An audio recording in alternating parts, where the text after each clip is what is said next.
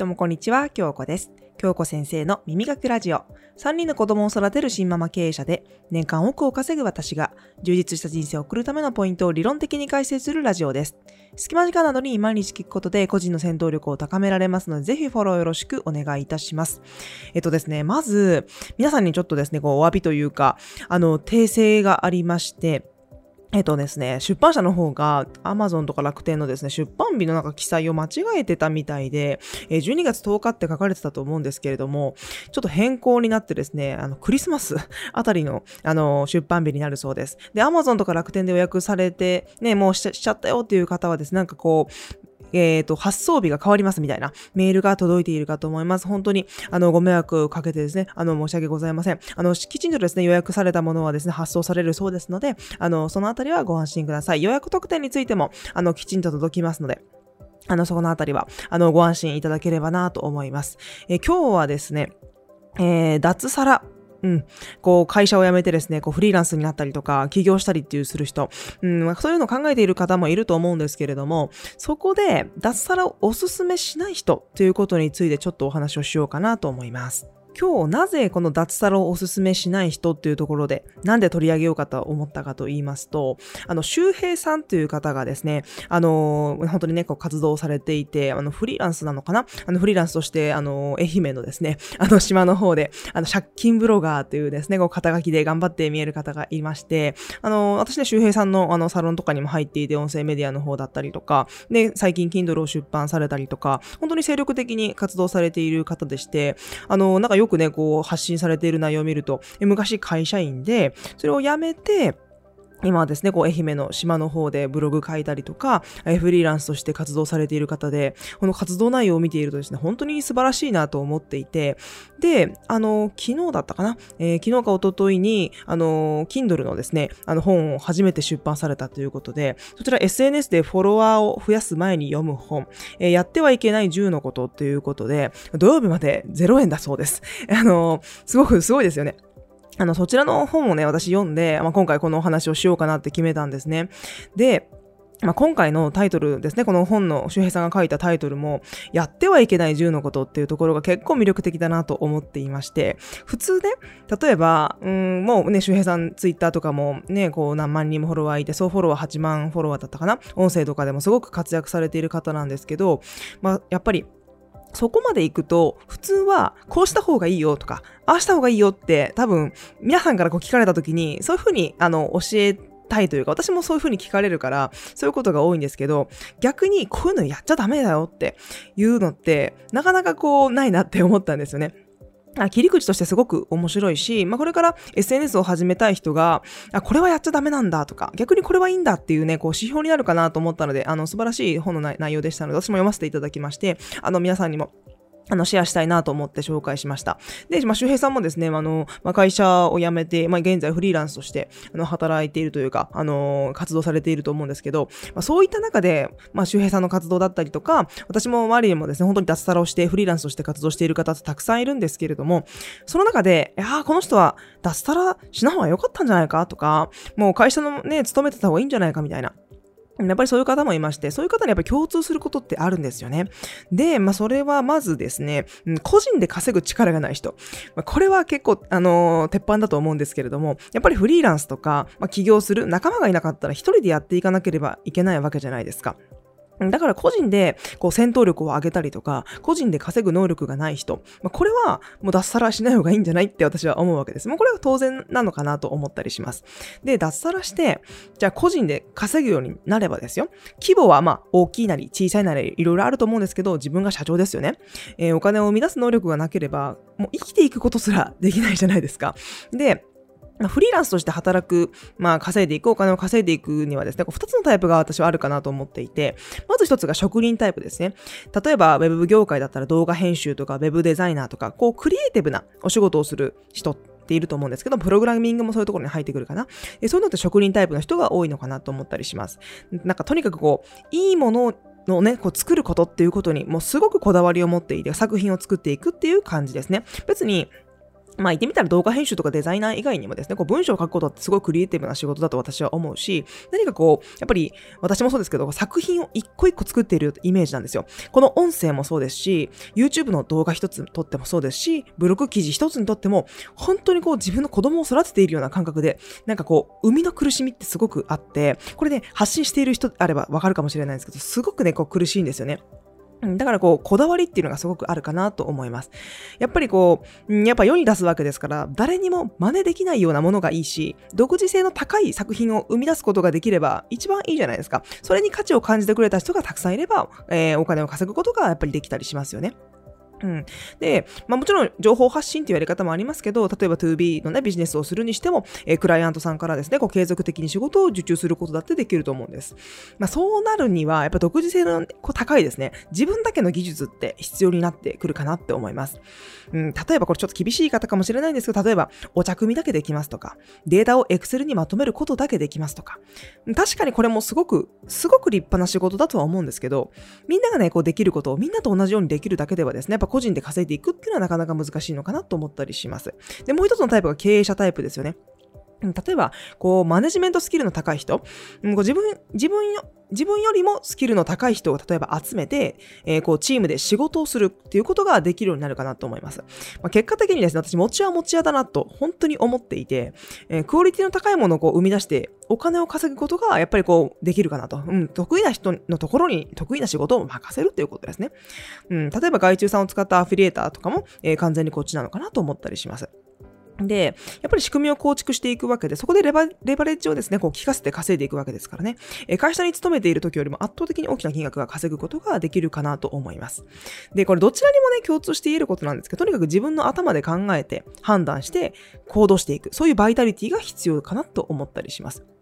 うん。で、まあ今はまだですね、こう個人の力でお金なんて稼いだことありません。まあそういう人はですね、まず本業っていう後ろ盾がある中、ちょっと副業にチャレンジしてみるっていうのもいいと思います。うん。まあでも、ね、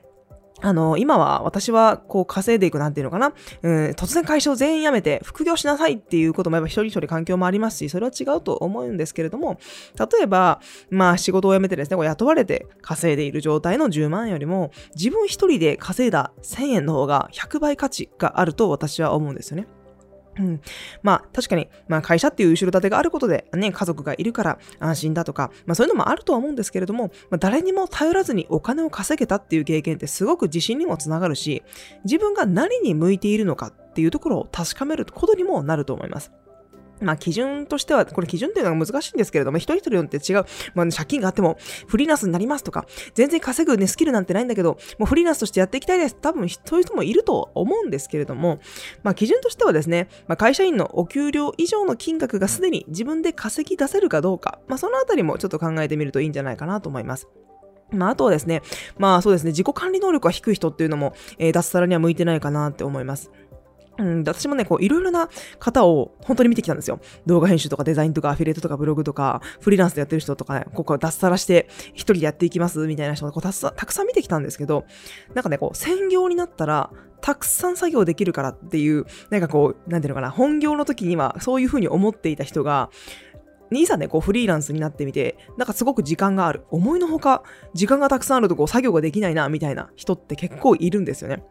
中にはですね、こう制限があった方が、え、集中できて作業できるっていう人も多いです。逆に本業があって夜だけ作業しているっていう時の方が作業はかどりましたっていう人も中にはいたりするんですね。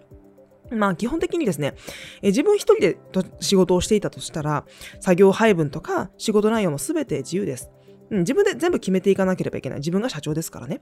で、自分で、その自分の行動ですね、コントロールするセルフマネジメントとか、何かあった時のためにこうリスク管理することもすごく大事になってきます。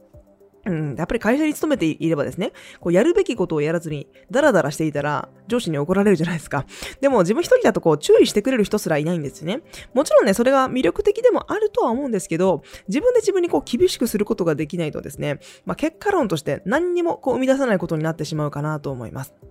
うん。またですね、こう、個人でお金を稼ぐていうことは、なんかね、こう会社からお給料をもらっていた時のこう次元で、なんかちょっと変わってくるんですよね。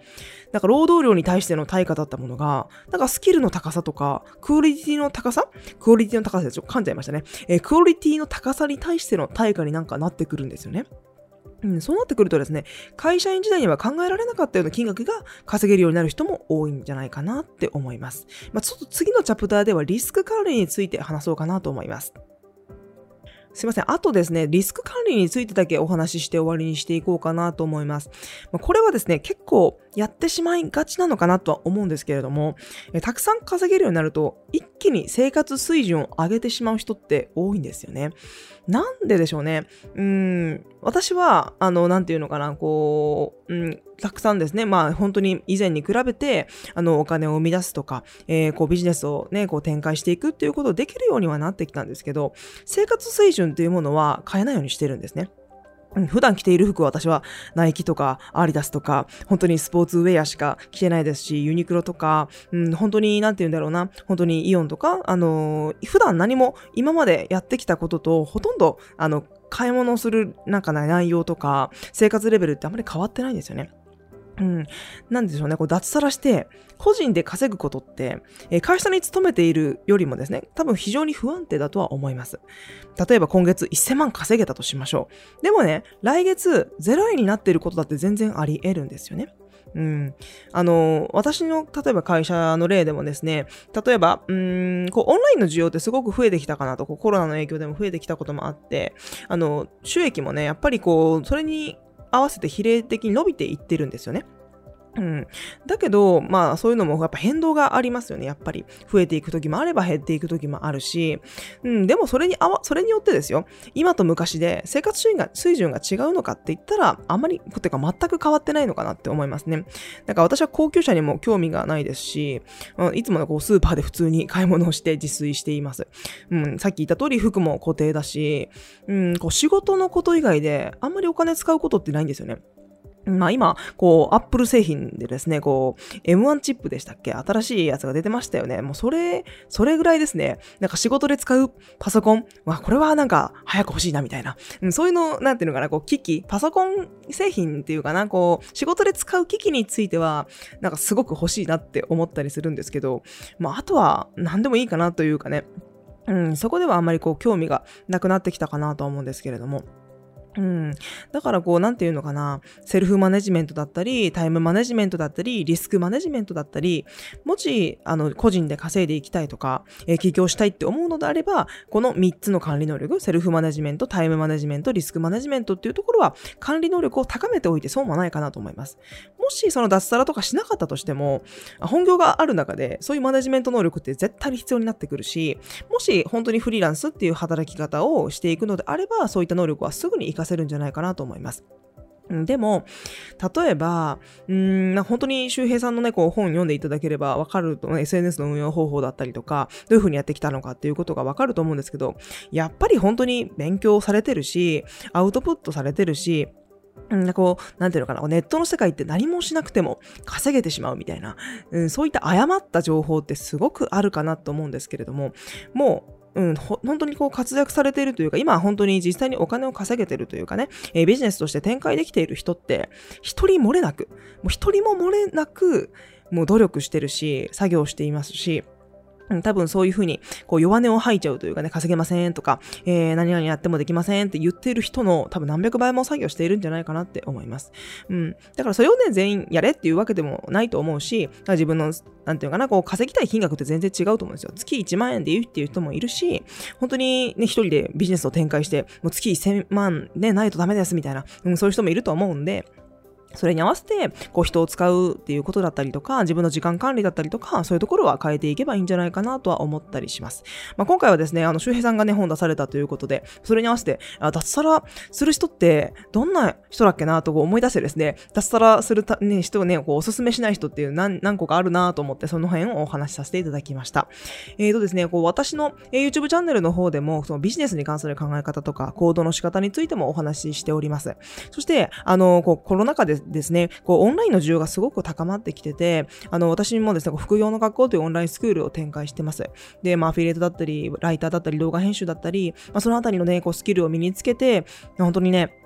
こう飲食店が潰れてしまって、今では本当にね、こうライターとしてとか動画編集として稼げていますっていうかね、こう個人事業主としてあのビジネス展開できてますっていう人すごく多いんですよね。なんかこうそういう方のですね、こうスキルの、えー、一助となるような、えー、サービスを展開しておりますので、まあ興味のある方はチャンネル詳細に覗いてみてください。それではまた次のラジオでお会いしましょう。京子でした。